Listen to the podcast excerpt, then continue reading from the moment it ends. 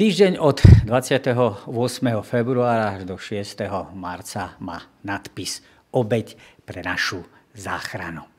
Základný verš tematicky znie, ale on bol prebudnutý pre naše priestupky, zmučený pre naše neprávosti. On znášal trest za náš pokoj, jeho jazvami sa nám dostalo uzdravenia. Dokázal nemožné. Čínsky kresťan Lou Fu cítil v živote povolanie k tomu, aby nejakým spôsobom pomohol svojim krajanom, ktorí ako otroci pracovali v afrických baniach. Veľmi túžil sa podeliť s nimi o nádej, o ktorej hovoria evanielia. Ako sa k ním však dostať? A tak rozhodol sa, že sám seba na 5 rokov predá za otroka. Prepravili ho do Demerera, kde pracoval v bani a svojim spolupracovníkom hovoril o Ježišovi. Lou Fu e, zomrel skôr, ako prešlo 5 rokov. No za ten čas takmer 200 ľudí prijalo Ježiša Krista za svojho spasiteľa a okúsilo vyslobodenie zo zovretia bez nádeje. Je to krásny príklad seboabetovania pre dobro druhých. Pretože urobil to, čo by nám ani nenápadlo, teda pokorne vzal na seba podobu otroka, Ježiš tiež dosiahol, čo sa zdalo nemožné. Podal ruku tebe aj mne, ako aj celému svetu, ktorý padol a stratil sa v priepasti hriechu. Skúsme sa pozrieť spoločne na osnovu úlohy. V tejto úlohe sa budeme zaoberať neuveriteľnou udalosťou, ktorá bola predpovedaná stáročia predtým, ako sa stala skutočnosťou. Príchodom a službou hospodinovho služobníka, ktorý sa obetoval pre našu záchranu. Hospodinov služobník, pokorný a trpiaci, to je téma nedela a pondelok. Dôvod jeho utrpenia, láska k nám, to je útorok. Výsledok jeho utrpenia, naša záchrania, to je téma na stredu a na štvrtok pondelok 28.2. Pokorný služobník. Pán hospodin mi dal jazyk učeníkov, aby som vedel unaveheného posilniť slovom. Ráno čo ráno mi prebúdza ucho, aby som počúval ako učeníci. Pán, hospodin, mi otvoril ucho a ja som sa nebúril. Späť som neustúpil. Chrbát som nastavil tým, čo byli, a líce tým, čo mi trhali bradu, tvár som nezakryl pred potupou a slinou. Pán, hospodin, mi však pomáha, preto nebudem potupený. Preto som si zatvrdil tvár sťa kremeň a viem, že nebudem zahambený. Blízko je ten, čo mi vymôže spravodlivosť. Kto chce so mňou viesť spor? Postavme sa z oči v oči. Kto je mojím žalobcom? Nech pristúpi ku mne. Hľa, pán, hospodin mi pomáha, kto ma obviní? Hľa, všetci sa zoderú ako rúcho a mole ich zožerú. Kto z vás sa bojí hospodina, nech počúva hlas jeho služobníka. Kto kráča v tmách a nemá svetla, nech dúfa v meno hospodina a spolieha sa na svojho Boha. Najdôležitejšie zo všetkého pre pochopenie identity tejto osoby je miesto týchto pasážach alebo týchto pasáží v takom toku myšlienok, ktoré sú zaznamenané. Napriek Božím sľubom o vykúpení v 49. kapitole sa Izrael domnieva, že je opustený. Tá istá kapitola. Ale hospodin trvá na tom, že to tak nie je ale že môže a že dokonca aj vyslobodí. Potom sa ozve hlas služobníka, ktorý hovorí o svojom poslaní, o svojej poslušnosti a dôveryhodnosti hospodina. Služobník nie je príjemcom Božieho vykúpenia, ale je jeho sprostredkovateľom alebo dokonca hybnou silou. Spojenie hospodin pán sa vyskytuje v tom texte, ktorom sme čítali, sa vyskytuje samozrejme aj inde, ale v našom segmente sa vyskytuje štyrikrát. Tým sa chce povedať, že je to závažné. niečo, čo sa opakuje v texte, chce povedať, že je to pre toho čitateľa závažné, respektíve pre toho, ktorý to písal, písal to s určitým zámerom, úmyslom. Funkciou tohto spojenia je nielen zapôsobiť na čitateľa dôverným spojením služobníka s panovníkom, teda s vládcom vesmíru, ale tiež zdôrazňuje tak závažnosť povolania, ako aj istotu ospravedlnenia. Všemohúci pán je ten, ktorý povolal. Nie je to teda hocikto a misia nemôže zlyhať. Verš 4 nám v našom texte pripomína zvláštnu funkciu. Zvláštna funkcia služobníka je vyjadrená vyjadrením dal mi jazyk učených. V 49. kapitole a v druhom verši sa hovorí, že úloha svetka, pardon, úloha služobníka je prorocká. Má ohlasovať Božie, Božie slovo tomuto svetu. Hospodin nielenže tento jazyk dal ako dar, ale je zároveň tým vyznačená funkcia povinnosti. Učených, dal mi jazyk učených, sa v knihe vyskytuje dvakrát. V 8. kapitole a v 54. 54. kapitole. Na obidvoch miestach kontext ukazuje, že sa jedná o osoby, ktoré mali dôverný vzťah s pánom a naučili sa teda od neho to, čo vedia, alebo to, čo odovzdávajú ďalej. V tomto zmysle jazyk učeného vyjadruje myšlienku niekoho, kto hovorí z dôverného alebo čerpá z dôverného spoločenstva s pánom. To, čo hovorí, nie je pre vlastné potešenie, ale je to pre potrebu hlásania. Ježiš teda mohol po svojom rozhovore so Samaritánkou svojim učeníkom povedať. Mojím pokrmom je plniť vôľu Božiu alebo vôľu toho, ktorý ma poslal. Božou vôľou bolo, aby Ježiš vyjavil Boha všetkým ľuďom, vrátane Samaritánov. Tým, že je služobník učeníkom, vie, čo má povedať aby slovom občerstvil unavených. Kým v 49. kapitole v 2. verši bol jazyk toho učeného mečom, v tomto prípade je funkcia slova u služobníka záchranná. Tí, ktorí sa proti slovu postavia, budú zničení mocou slova. To však nie je účelom príchodu. Toto slovo vyvolá, alebo vyvolá áno, k životu tých, ktorí sú unavení z pokusov očistiť svoj život vlastným úsilím. Tým, ktorým sa zdá nezmyselné nájsť odpočinok v tom, ktorý prichádza, aby sa s nimi spojil. Druhá časť verša pojednáva o skúsenosti služobníka s prorockou inšpiráciou. Neprechádza extatickými víziami alebo snami, ale prichádza každé ráno v plnom svetle akejsi racionality, rozumu a interakcie vzájomnej výmeny informácií medzi služobníkom a hospodinom. Služobník môže hovoriť jazykom učeníka, lebo načúval uchom, najprv načúval uchom učeníka.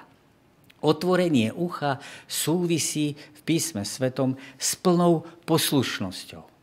Hlavnou myšlienkou je, že služobník je schopný tlmočiť Božie slovo rozvrátenému svetu. Lebo od rána robí to, čo hovorí jeho majster služobník stojí v kontraste s Izraelom, ktorý bol popísaný u Izajáša v 6. kapitole, kedy ho Izajáš popisuje ako hluchého, slepého a toho, ktorý má zatvrdnuté srdce. Dokonca sú nazvaní v kapitole 1. rebelmi. A toto sa opakuje až do 50. kapitoly. Služobník prehlasuje, že vždy poslúchal, čo hospodin riekol. Otvoril mi ucho a ja som sa neprotivil. Teda služobník dokonalým spôsobom reaguje na Božiu činnosť. Izrael, Jonáš, Jeremiáš, Mojžiš, všetko sú záznamy o týchto mužoch alebo o národe, že takýmto spôsobom nereagovali. Ale existuje jeden prorok v histórii, ktorý riekol niečo podobné. Ježiš, syn Jozefov. A ten, čo ma poslal, je so mnou. Nenechal ma samého, pretože ja robím vždy to, čo sa jemu páči. To je reflexia vo vzťahu k prorokovi, k služobníkovi z proroka Izajáša. Poďme sa pozrieť na šiestý verš. Na prvý pohľad sa zdá nezvyčajné, že pri najmenšom nejaká časť poslušnosti služobníka znamená podrobiť sa poníženiu a týraniu. Pri hĺbšom uvažovaní je vidieť, že jeho služba prorocká a je, e, takže ten výsledok nie je taká zvláštnosť, pretože byť prorokom v Izraeli sa stalo synonymom pre poníženie a zneužívanie. Praví proroci stáli na periférii, kým tí inštitucionálni, tí, ktorí slúžili kráľom a kňazom, ktorí prorokovali to, čo oni chcú počuť, tí boli v strede, priamo v strede spoločenskej moci. Ale tí praví, namiesto toho, aby ľuďom umožňovali manipuláciu s Bohom, ako to robili tí druhí, konfrontovali bezbožné správanie s výzvou k pokániu, k návratu, teda k zmene. Ale tento druh posolstva nikdy nebol obľúbený, ani nikdy nebol dobre prijímaný. Tak ako to povedal Jan Kalvín, kto sa verne drží slova, ten bude vystavený zápasu s týmto svetom. Je súčasťou poslušnosti tohto služobníka, že nastavil svoj chrbát tým, ktorí ho byli a tvár tým, ktorí mu vytrhali fúzy, že neskrýval teda svoju tvár pred potupou a slinou. Siedmy verš nám hovorí, alebo znalci o ňom hovoria, že keď sa v starovekej kultúre Blízkeho východu niekto pokorne podrobil verejnému poníženiu, tým vlastne priznal pri najmenšom mlčky, že danú vec spáchal, že teda urobil niečo zlé. Ale naša osoba, alebo táto osoba v texte sa po pokornom odovzdaní otočí a prehlási, že v skutočnosti nič zlé neurobila. Služobník prehlasuje, že ťažkosti, ktoré ho postihli, nie sú výsledkom neposlušnosti, ale naopak poslušnosti. Preto v tom texte môže prehlásiť, že môže počítať s Božou pomocou, že si ňou môže byť istý. Služobník mohol byť vystavený verejnému posmechu, ale nakoniec sa zdá, že jeho rozhodnutie dôverovať Bohu, byť mu poslušný a nechať výsledok v jeho rukách bolo správne rozhodnutie. Za túto voľbu sa nebude hambiť. Služobník vie, že sa rozhodol správne a preto môže ísť v ústretí poníženiu a týraniu s tvárou, ktorá je tvrdá ako kremeň. Vie, že konečný výsledok mu dá za pravdu. Volí postup, ktorý zvolili aj iní proroci neskôr. Ty si však opáš bedra, vstaň a povedz im všetko, čo som ti povedal. Nemaj pred nimi strach, aby som ťa nimi nenastrašil. Dal som ti čelo ako diamant, tvrdšie ako kremeň. Neboj sa ich, ani sa ich nenalakaj, lebo sú domom vzdoru. 8. a 9. verš zobrazujú scénu súdu, kedy služobník prehlási svoju spravodlivosť a vyzve kohokoľvek, aby preukázal, že je bezbožný a že, aby teda preukázal a vyzýva k tomu, aby ten mu dokázal, že je bezbožný a nemorálny môže hovoriť s takým druhom dôvery, lebo vie, že ten, ktorého verí, alebo ten, kto ho prehlási, tak ten ho prehlási za nevinného. Ten, ktorý ho ospravedlní, je na blízku. Služobník je presvedčený, že pomocou svojho obhajcu by žiaden prokurátor nemal čo na práci, by nemal čo robiť. Kto sa mu odváži postaviť, ten bude opotrebovaný ako odev plný dier od molí. Hoci si protivníci môžu myslieť, že služobník si zaslúžil poníženie a týranie, ktorého sa mu dostalo, Hospodin bol svetkom, že takéto obvinenie nie je možné ospravedlniť. Prečo je taký silný dôraz na nezaslúženú povahu jeho utrpenia? Návod je v 52. kapitole od 13. 53 po 12. verš. Ak utrpenie bolo zaslúžené, rozhodne to nemohlo byť menom za alebo pre niekoho iného. Veď na to ste boli povolaní, pretože aj Kristus trpel za vás a zanechal vám príklad, aby ste kráčali v jeho šľapajach. On hriech nespájal, ani les nebola v jeho ústach. Keď mu zlorečili, on nezlorečil, keď trpel, nevyhrážal sa, ale všetko odozdal tomu, čo spravodlivo súdi. On sám na vlastnom tele vyniesol naše hriechy na drevo, aby sme odumreli hriechom a žili pre spravodlivosť. Jeho ranami ste boli uzdravení. Pokiaľ teda bolo nezaslúžené, potom je možná tá náhrada, ktorú mu táto pasáž pripisuje. Izáš 53 hovorí o hospodinovej mocnej ruke, aby oslobodil tých, ktorí boli predaní pre priestupky a pre viny. Teraz služobník je zobrazený ako dokonale poslušný, ktorý prichádza so slovom pre unavených, teda tých, ktorí sú v hriechu alebo v útlaku, a ktoré sa naučil priamo od hospodina. Čo je to za slovo? Je to slovo o triumfe služobníka v neoprávnenom utrpení. Aký význam toto slovo má pre unavených a čo nám hovorí o tom hovorí o povahe Božej, Bože, bož, božskej oslobodzujúcej ruke. Desiatý verš nás k tomu navádza. Teraz je teda otázka smerovaná k Božiemu ľudu. Boží ľud má štyri charakteristiky.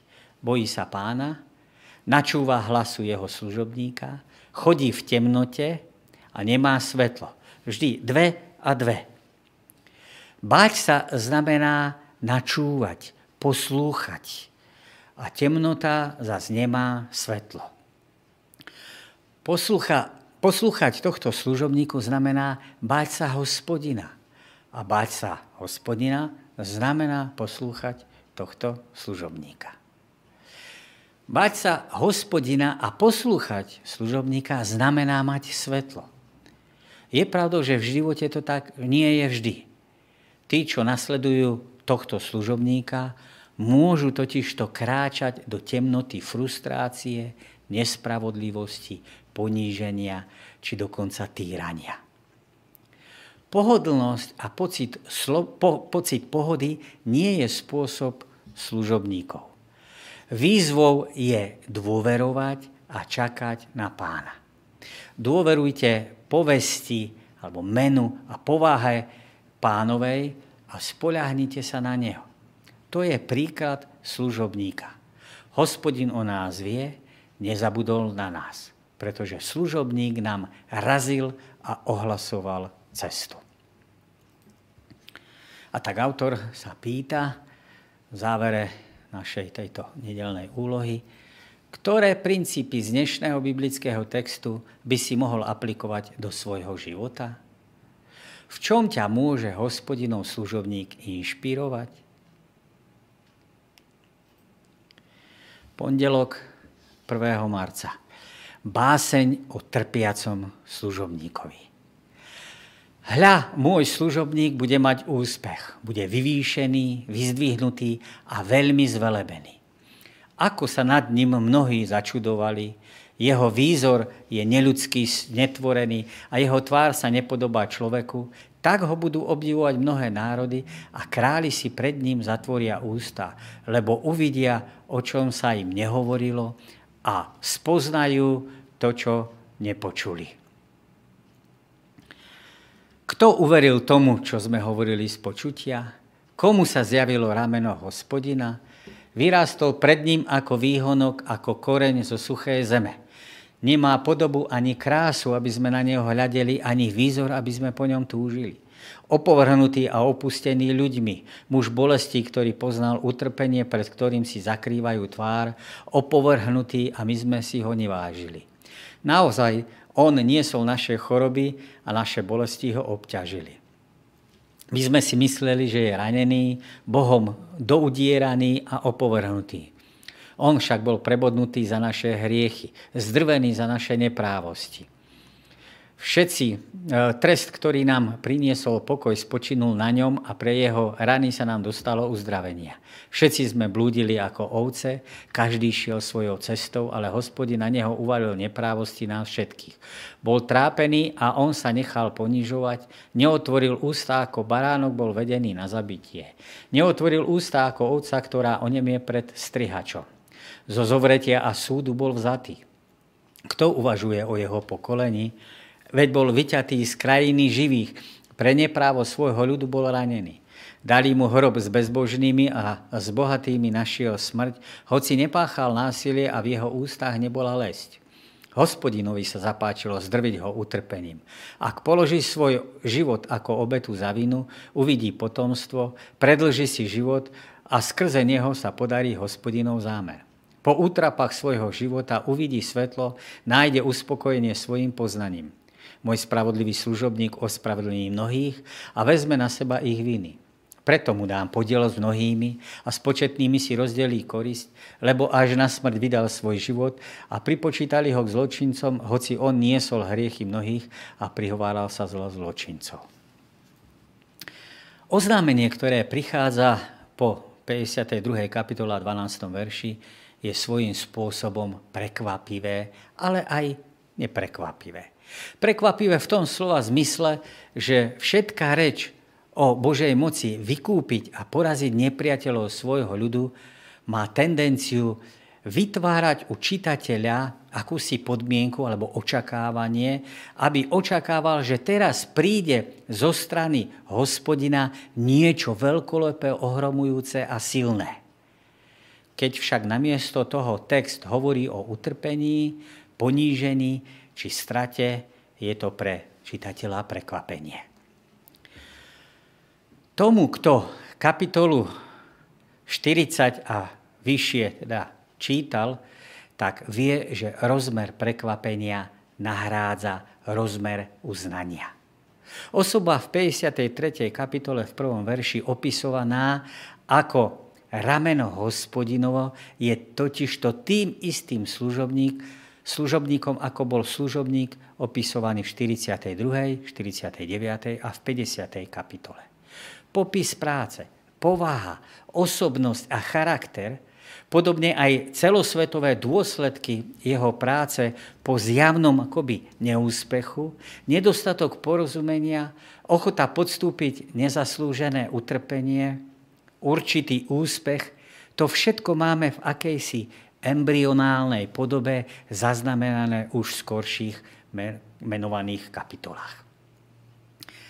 Táto jedinečná poetická pasáž o trpiacom služobníkovi nám ozrejmuje, prečo býva prorok Izajáš niekedy nazvaný prorokom Evanielia, alebo tiež piatým evanielistom.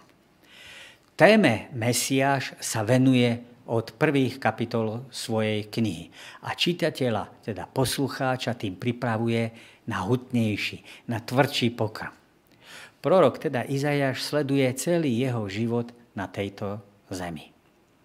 Začína v 7. kapitole jeho počatím a narodením, predstavuje ho ako božského kráľa z rodu Dávidovho v 9. kapitole, dieťa sa nám narodilo, Podrobne opíše jeho dielo obnovy, teda dielo obnovy Izraela v 11. kapitole. a tichú službu oslobodenia od nespravodlivosti a utrpenia. 42. kapitola. Nakoniec ukáže, že k jeho veľkej dráme patrí taktiež tragédia, ktorá bude predchádzať jeho vyvýšeniu. 49. kapitola. V básni o trpiacom služobníkovi sa dostáva až na úplné dno tejto tragédie. Báseň svedčí o starostlivej výstavbe. Obsahuje 5 slôch po troch veršoch. 52. kapitola 13 až 15, 53. kapitola 1 až 3, 4 až 6, 7 až 9, 10 až 12. Prvé a posledné slohy obsahujú pochválu služobníka, prostredné tri hovoria o ponížení a utrpení služobníka. Ústredná myšlienka básne je zameraná na dva veľké kontrasty. Kontrast medzi oslávením služobníka a jeho ponížením a utrpením a kontrast medzi tým, čo si ľudia mysleli o služobníkovi a tým, čo sa v skutočnosti stalo alebo čo v skutočnosti bolo. Téma básne je prekvapivá, tá prekvapivá a nepredvídavá pravda, na ktorú nás kapitoly 7 až 12 pripravovali. A to k pochopeniu, že moc Božej ruky nie je mocou na zničenie nepriateľa, teda hriechu, ale mocou navrátiť lásku a milosť vtedy, keď nepriateľ zničil, respektíve rozdrvil služobníka. Služobník nezaslúženým spôsobom trpí kvôli ľudskému hriechu.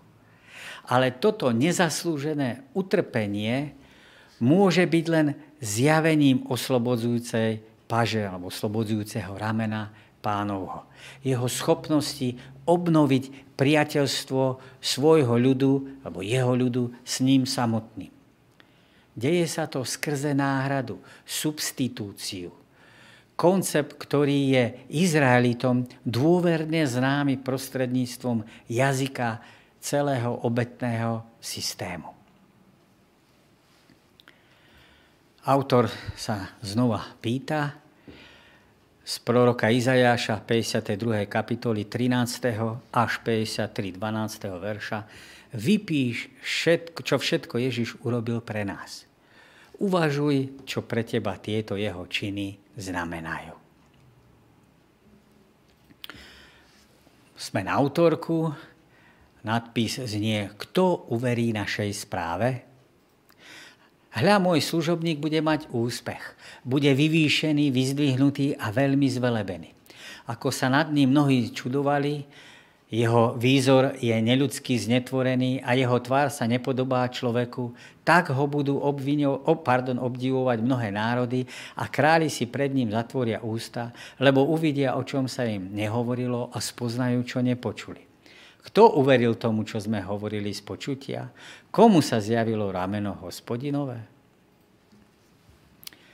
Výraz alebo častica hľa slúži ako nový štilistický prvok označeniu nového segmentu, nového oddielu.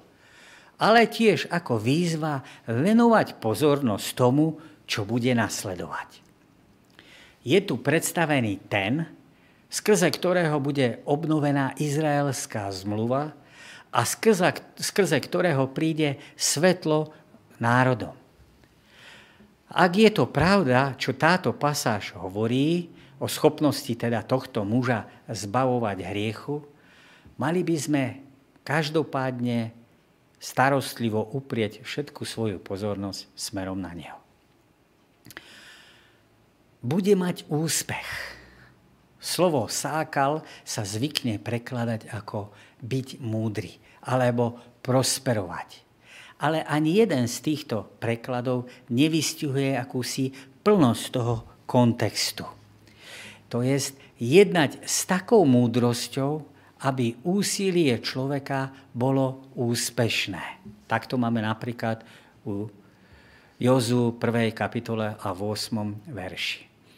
Text nehovorí, že služobník bude iba múdrym, ani bohatým, ale skôr, že bude vedieť konať obojím spôsobom.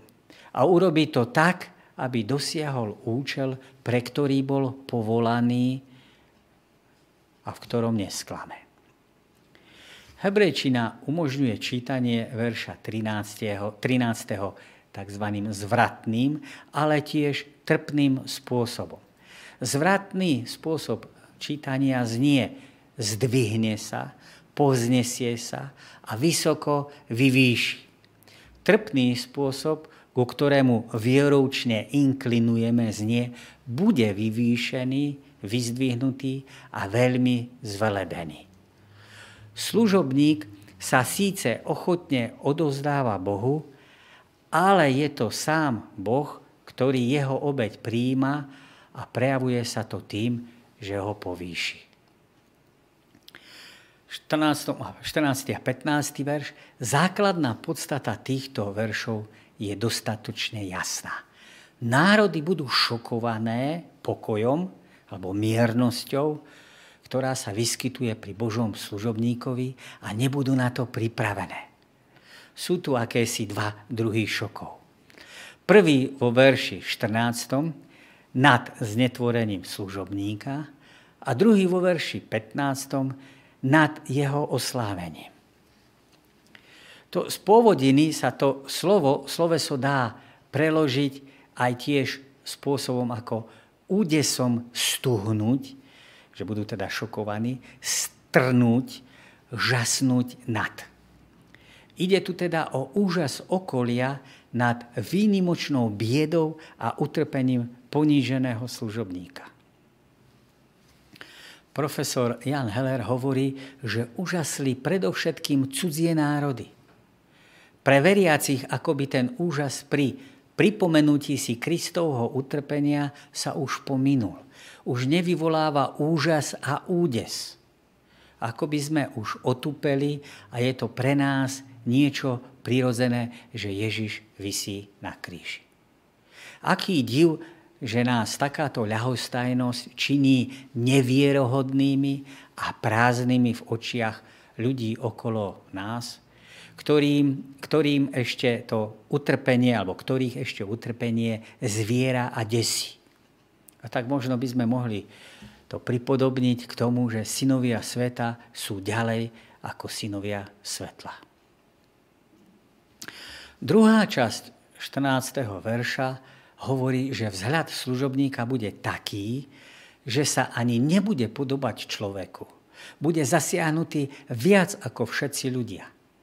Postava, vzhľad či obrys poníženého služobníka bude mať až neludské rysy bude vzdialený obvyklému ľudskému vzhľadu.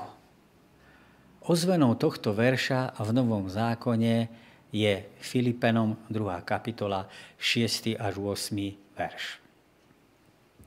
A on, hoci mal Božiu podobu, svoju rovnosť s Bohom nepovažoval za korisť, za lúpež, ale zriekol sa jej, keď vzal na seba podobu služobníka a stal sa podobný ľuďom a podľa vonkajšieho zjavu bol pokladaný za človeka. Ponížil sa a stal sa poslušným až na smrť, a to na smrť na kríži. Krvácajúci služobník skropí národy zástupným spôsobom, ako obetný baránok. Inak povedané, krivdy, ktoré trpiaci služobník nesie v sile Božej lásky, sa obracajú pre, alebo k dobru pre tých, ktorí mu ukrivdili. Asi, ako, asi približne tak, ako krv obetovaná, obetovaného baránka očistuje tých, ktorí ho zabíjajú a obetujú. Tým, že ich baránok ako keby postriekal, pofrkal, tak to ich očistuje. Králi si zatvoria svoje ústa. Zakryť ústa je gesto, ktorým obžalovaný pri súdnom pojednávaní dáva najavo, že je usvedčený a nehodlá ďalej vypovedať, obhajovať sa, či dokonca nejakým spôsobom odvrávať. Tí, ktorí si zakrývajú ústa, sú u proroka Izajaša králi, teda tí, ktorí sú predstaviteľmi moci aj násilia. Utrpenie hospodinovho služobníka usvedčuje z viny každého človeka. Podobný obrad používa Pavlo v liste Rímanom. Vieme však, že to, čo hovorí zákon, hovorí tým, čo sú pod zákonom, aby umlkli všetky ústa, alebo inak povedané, aby boli zapchaté všetky ústa a aby celý svet bol vinný pred Bohom. To je postoj služobníka, ktorý nezapcháva ústa protivníkov násilím, ale zahábuje ich svojou obetavosťou tak, že sú zahambení oni sami. Že oni sami si zapchajú svoje ústa. Jedná sa tu predovšetkým o kráľov, ale aj tých, ktorí sú plní ľudskej vlády chtivosti, tí, ktorí sú byť nezávislí až násilní. Títo, ktorí z pozície moci či povahy svojho úradu používali násilie a zachádzali s ním, ba spoliehali sa naň ako na prostriedok pre usporiadanie ľudskej spoločnosti, zahambení si tu zakrývajú ústa, lebo vidia, alebo keď uvidia, čo dokáže obetujúca sa láska. Takéto dielo lásky je ale neslýchaná vec pokračuje ten text. Je to niečo, čo sa nedá k ničomu prirovnať. Až doposiaľ medzi ľuďmi sa rozprávalo, čo dokázali vladári, čo dokázali bojovníci, čo dokázalo násilie, zlovôľa a pícha. Teraz sa však bude vykladať, čo dokázala moc obete, pokory a lásky. To je zvestovanie hospodinovho spasenia, ku ktorému je Boží ľud určený alebo povolaný. 53. kapitola, prvý verš. Tu nachádzame akoby ozvenu 52. kapitoly a 13. verša. Národy budú šokované, lebo nikdy predtým nepočuli o osloboditeľovi, ktorý sa dobrovoľne ponížil, aby ich vyslobodil. Ale čo tí, ktorí o tom už skôr počuli? Kto tomu uveril? Kto by mohol uveriť, že bude zjavené rameno pánové, aby oslobodilo svoj ľud a že to teda bude urobené, vykonané týmto spôsobom, že to bude práve takto vyzerať? Kto tomu bude veriť? Druhý verš rozšíruje šokujúce správanie služobníka. Text nám odhaluje neočakávanú povahu celej služby služobníka. Nie je predstaviteľom kultu, tela a krásy vonkajšieho charakteru. Možno by sme očakávali nejaký triumfálny pochod na Jeruzalem so všetkou parádou. Služobník ale s týmto nemá nič spoločné. Z tejto slávy nemá nič. Jeho nádhera nie je na povrchu, nespočíva v zovňajšku. A tí, ktorí nemajú sklon pozerať sa pod škrupinku, pod zovňajšom, zovňajšok, ho nikdy neuvidia. Čo s tebou robí vedomie, že toto všetko bol Mesiáš ochotný urobiť a podstúpiť kvôli tebe? berieš túto dobrú správu ako niečo automatické, čo ťa až tak neprekvapuje? Alebo sa ťa to stále dotýka? Ako môže toto vedomie premeniť tvoj život? Streda má názov Neuveriteľná záchrana opovrhnutý a opustený ľuďmi, muž bolestí, ktorý poznal utrpenie, pred ktorým si zakrývajú tvár, opovrhnutý. A my sme si ho nevážili. Naozaj, on priniesol naše choroby a naše bolesti ho obťažili. My sme si mysleli, že je ranený, Bohom doudieraný a opovrhnutý. On však bol prebodnutý pre naše hriechy, za naše hriechy, zdrvený za naše neprávosti. Trest, ktorý nám priniesol pokoj, spočinul na ňom a pre jeho rany sa nám dostalo uzdravenie. Všetci sme blúdili ako ovce. Každý šiel svojou cestou. Ale hospodin na neho uvalil neprávosti nás všetkých. Bol trápený a nechal sa ponižovať, neotvoril ústa a ako baránok vedený na zabitie Neotvoril ústa ako ovca, ktorá onemie pred svojim striháčom. Zo zovretia a súdu bol zatý. Kto uvažuje o jeho pokolení? Veď bol vyťatý z krajiny živých, pre neprávo svojho ľudu bol ranený. Dali mu hrb s bezbožnými a s bohatými našiel smrť, hoci nepáchal násilie a v jeho ústach nebola lesť. Táto sloha tejto básne uvádza, že hoci sme to my na začiatku nepoznali, utrpenie, utrpenie služobníka nebolo jeho vlastnou vinou, ako sme si to my mysleli. Ale bolo v skutočnosti výsledkom našich hriechov a vyústilo to v naše uzdravenie. V týchto veršoch a vo veršoch nasledujúcich 10 až 12 do popredia vystupuje otázka náhradného utrpenia služobníka. Teda jeho schopnosti oslobodiť svoj ľud. Netrpí len v dôsledkoch hriechov ľudí, ale miesto ľudí. A vďaka tomu oni nemusia zažiť následky svojich hriechov. Celý obetný systém riešil závažnú otázku, ktorá sa dotýkala hriešnika. Hriech oddeluje od hospodina a obete umožňovali návrat späť. Pripomínali, že bez preliatia krvi nie je odpustenia. Veď v krvi je život tela.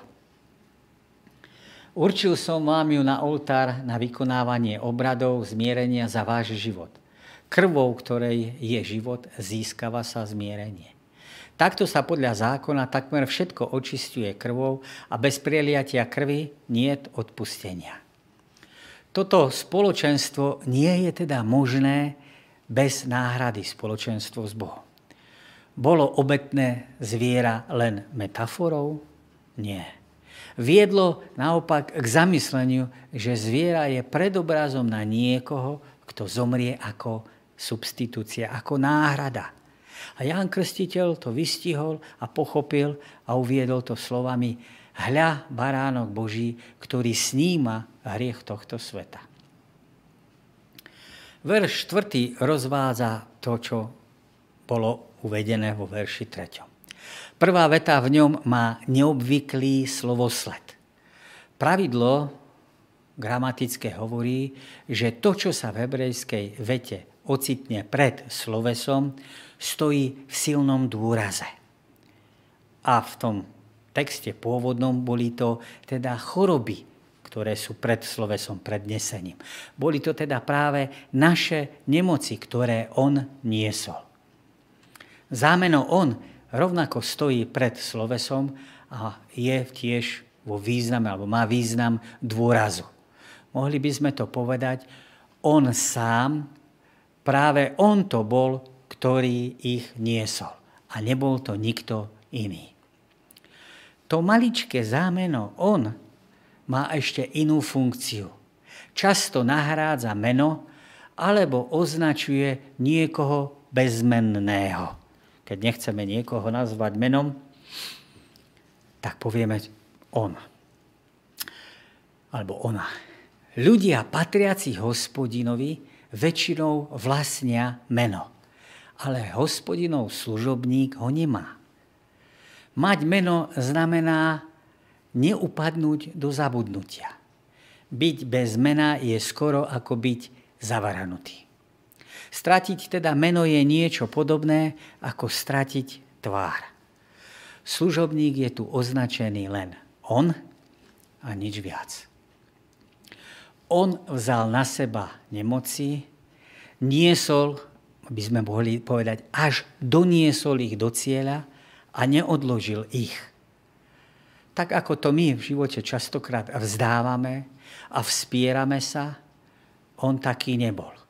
Nehodil to na niekoho druhého. Tento muž bol zasiahnutý, lebo my sme boli, alebo my sme hriešnici. V uvažovaní Blízkeho východu sa choroba považovala za dôsledok hriechu. Zhrešil si, tak tu máš svoju odplatu. Kauzalita, príčina a následok. Videli služobníka, To znamená, v ich očiach to bolo merítko alebo rovnítko, rovnalo sa, čo spravil za hrozné, že tak trpí. Teraz však môžu vedieť, že sú to oni, ktorí si tieto strašlivé dôsledky alebo následky zaslúžili. Verš 5. Ale,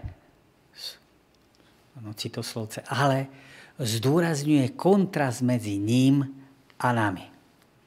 Mysleli sme si, že hospodin trestá tohto muža za jeho vlastné hriechy a zlyhania.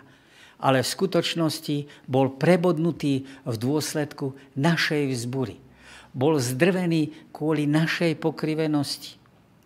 Prebodnutie sa používa v kontexte smrti.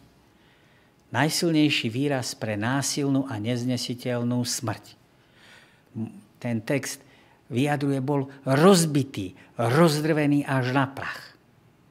A tieto účinky v služobníkovi sú meradlom toho, ako vážne berie hospodin našu vzburu a pokrivenosť. Výraz všetci sme vo verši 6. otvára aj uzatvára verš. Zdôrazňuje rozsah problému, a je rozšírený na celú ľudskú rasu. Je to kontrast medzi ním, teda služobníkom, a nami, že na neho dopadli účinky nášho správania. My sme tú bolesť, ale my tú bolesť a utrpenie nezdieľame s ním. Nesie ich on sám. My ich nemusíme niesť. Myšlienka oviec nesie v sebe myšlienku jednoduchosti, ale tiež akejsi roztratenosti, že ovce sú schopné sa stratiť. Tiež strachu. V 7. až 9. verši ale metafora oviec pokračuje a zvýrazňuje pointu básne. Kontrast medzi hriešnými ľuďmi a nevinným služobníkom. U nás je zdôraznená tendencia oviec stratiť sa. U služobníka je zdôraznenie neústupčivej a podajnej, poddanej, podajnej povahy tej ovce. Pri oboch porovnaniach ľudí aj služobníka sa tak nám môžu zjaviť rôzne obrazy. U nás sú vidieť negatívne vlastnosti, u neho pozitívne. Zdieľa síce s nami rovnakú povahu ovce, ale v ňom je pretvorená pozitívnym spôsobom. Táto sloha zdôrazňuje tri prvky. Poslušnosť služobníka, jeho nevinnosť a nespravodlivosť toho, čo sa mu stalo. Na rozdiel od iných trpiacich v starom zákone, ktorí dávajú najavo že si to nezaslúžia, a mnohí si to aj tak zaslúžia, ale tvrdia, že to tak nie je, že to, čo sa s nimi deje, táto osoba, tento služobník sa podriadi bez námietok a čítateľ sa pýta prečo. Odpoveď na to môžeme nachádzať v tých veršoch ďalších, alebo v tej ďalšej slohe, v ďalšom segmente 10 až 12, čo je téma na štvrtok. Vo 8. verši máme obraz protiprávneho jednania. A protiprávneho jednania, akým bola poprava bez väzby a súdu, bez vypočutia obvineného. V staroveku, a to platilo všade, mal každý na to nárok. Aby bol súdený, ako skôr ako bude odsudený, aby bol vypočutý, okrem otroka. Ak sa so služobníkom jedná ako s bezprávnym otrokom, jedná sa o veľmi silný výpovedný obraz o hĺbke jeho poníženia. Nikto okolo nepochopil a nežialil nad tým, čo sa služobníkovi stalo. Nedospeli k tomu, že ten, ktorý služobníka zranil, bola to ich vlastná zrada. Zbehnutie od úlohy, alebo odvrátenie sa od úlohy, ktorú im určil hospodin dostal údel s tými, ktorí sa vzopreli proti hospodinovi. a s tými, ktorí sa spoliehajú na bohatstvo a nie na hospodina a jeho milosrdenstvo. Pritom toto všetko dopadlo na nevinného, ktorý sa nedopustil násilia ani lesti, ale ktorý naopak naplnil zákon tak, že by k nemu všetci mali vzhliadať ako k tomu, ktorý práve svojou poslušnosťou, pokorou a ochotou niesť svoj údel vyučuje zvrchovaným spôsobom Božej vôli. 9. verši máme, že je umeleckým majstrovstvom, ako ten prorok uzatvára slohu tým, čím to začalo. V 7. verši. Ústami služobníka. Opakovanie myšlienky o ústach posúva význam o krok vpred. Čiže to, čo sa povedalo v 7. ten 9. verš, to posunie o krok vpred. Nie len, že v ústach služobníka nebolo žiadne obranné alebo seba ospravedlňujúce slovo, nebolo tam žiadne slovo. Je tu teda prechod od podriadenosti smerom k nevine. Nie len, že si nezaslúžil trest za ľudí, ale on si nezaslúžil žiaden trest. Ako môže niekto trpieť za druhých alebo trpieť spôsobom, ktorý vedie k uzdraveniu a zmiereniu vo vzťahu k Bohu? Len ten, kto si nezaslúžil rovnaký trest za to, čo urobil, niekto, kto mohol s úplnou úprimnosťou povedať, že sa nikdy, nikdy proti Bohu nevzbúril, tento mohol dosiahnuť takéto zmierenie. A tento služobník, ktorý je vykreslený takýmto spôsobom, je práve touto osobou. A predsa to všetko bola Božia vôľa. Prečo? Lebo Kristus nás vykúpil spod kliatby zákona tým, že sa stal kliatbou za nás píše Pavol v Galatianoch 3.13. Lebo toho, ktorý nepoznal hriech kvôli nám, urobil Boh hriechom, aby sme sa v ňom stali Božou spravodlivosťou. Predstavte si to, v istom zmysle sa Kristus stal hriechom. Niesol všetku hambu, každú sebeckú túžbu miliárd ľudí, ktorí kedy v dejinách obývali našu planétu. Vliekol to zdrvujúce bremeno nešťastia a biedy, ktoré bolo na neho naložené a s ním stotožnené, ako by bol zosobnením všetkého zla. Sám seba vydal záhube, aby odstránil každý hriech a každý jeho dôsledok. Autor má znova otázky pre nás. Kristová smrť na kríži bola jedinou možnosťou, ako nás mohol zachrániť. Čo z tohto môžeš pochopiť o Božej láske? Čo vďaka tomu môžeš pochopiť o hlavnosti hriechu? Mení to nejako tvoj pohľad na zlo a hriech, na ktoré sme si už ako ľudia ako si zvykli? Sme na štvrtku a nadpis znie obeď za vínu. Hospodinovi sa zapáčilo zdrviť ho utrpením. Ak položí svoj život ako obetu za vinu, uvidí potomstvo, predlží si život a skrze neho sa podarí hospodinov zámer.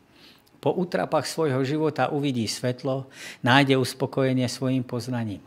Môj spravodlivý služobník ospravedlní mnohých, vezme na seba ich viny, preto mu dám podiel s mnohými a s početnými si rozdelí korisť lebo až na smrť vydal svoj život a pripočítali ho k zločincom, hoci on niesol hriechy mnohých a prihováral sa za zločincov. Záverečná sloha prináša so sebou otázky. Aký význam má submisívne, submisívne utrpenie tohto nevinný, nevinného človeka na miesto hriešníkov? Prečo to robí a ako to môže urobiť? Je to a všetko náhoda alebo nehoda, súhra, okolnosti, histórie? Na to a na ďalšie otázky táto sloha nám dáva odpoveď. Alebo odpovede.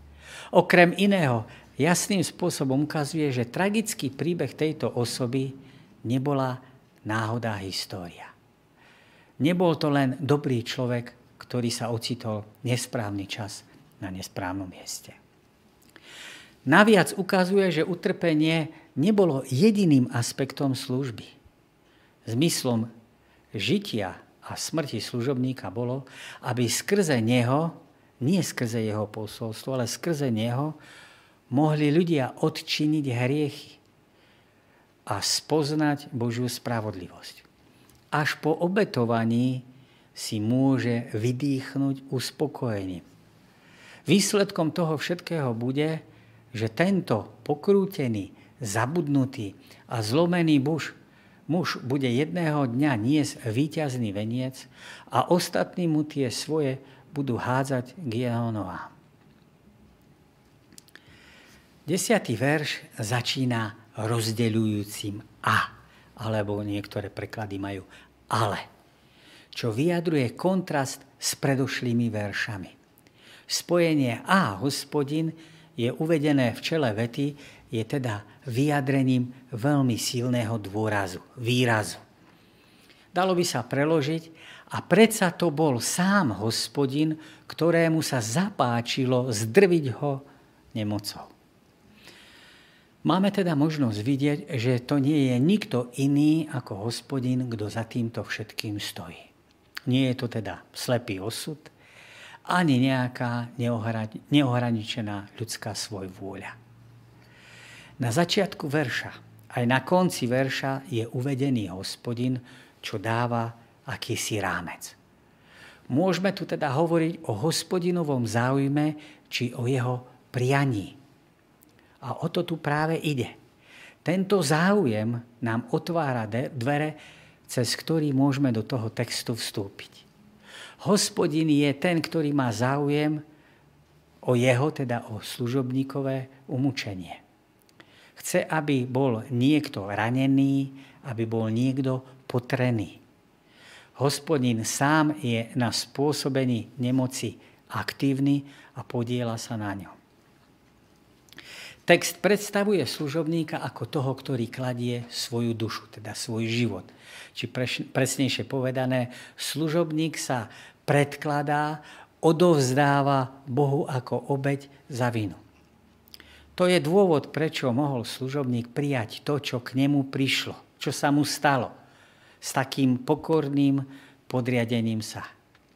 Vedel, že tieto veci k nemu prichádzajú z ruky hospodinovej pre účel, ktorý je významný a dobrý trpel za hriech svojho ľudu, aby mohol byť nezaplatený dlh, aby teda ten dlh dostal satisfakciu.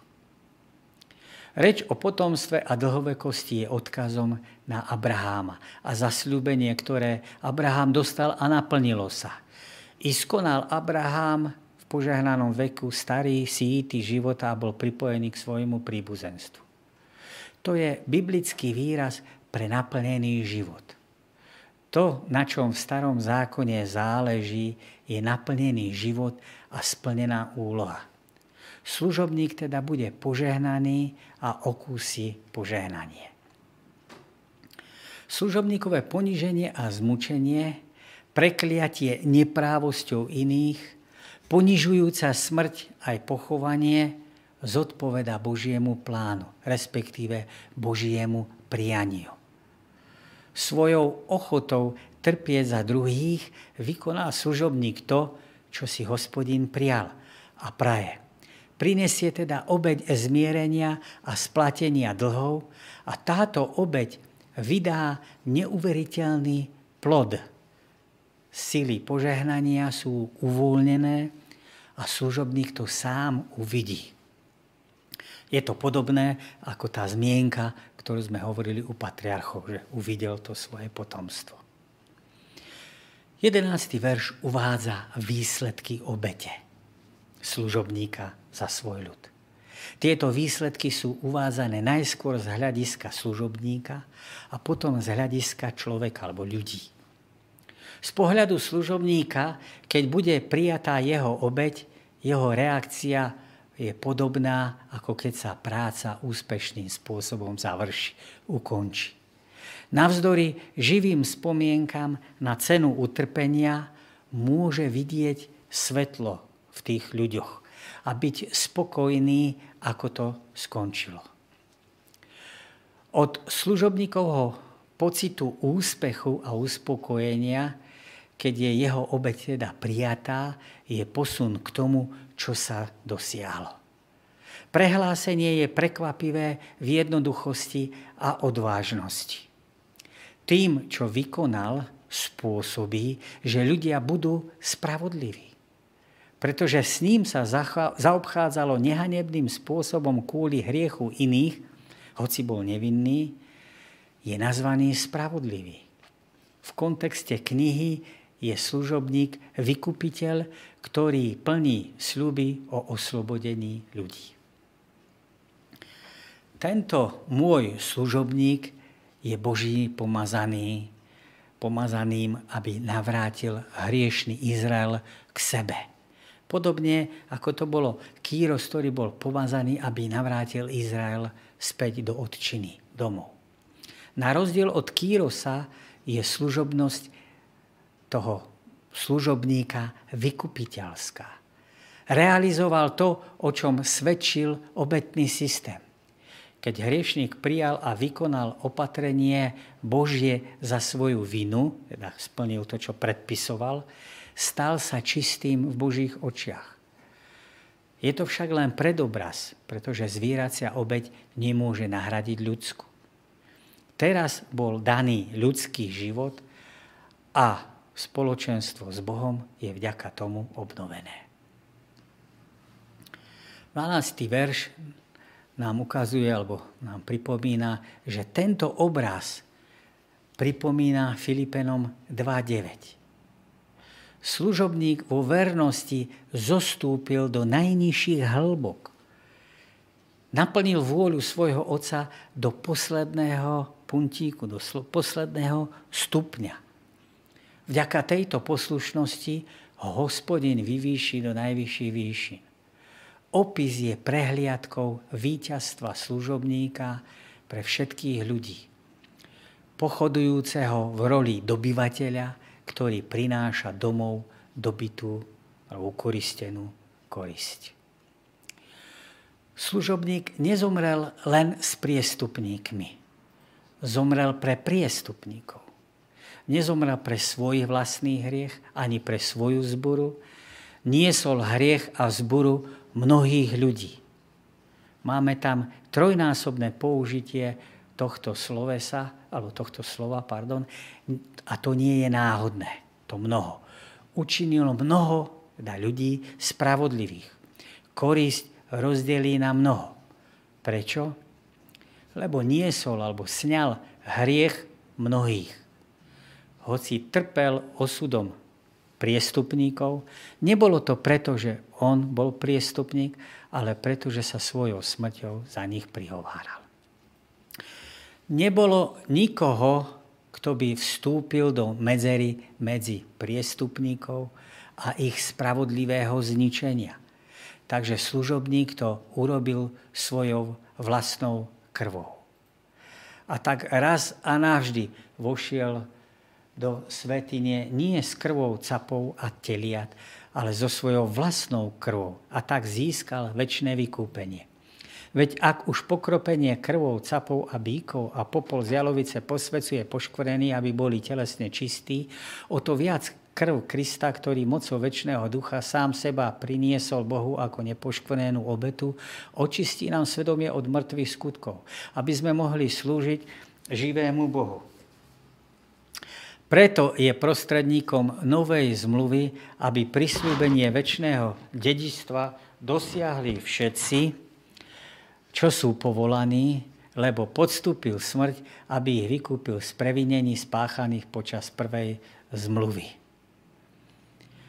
Písateľ odstraňuje do najvyšších výšin, uh, odstraňuje pardon, z pochybnosti akoby čitateľa, že služobník bude vyvýšený do najvyšších výšin.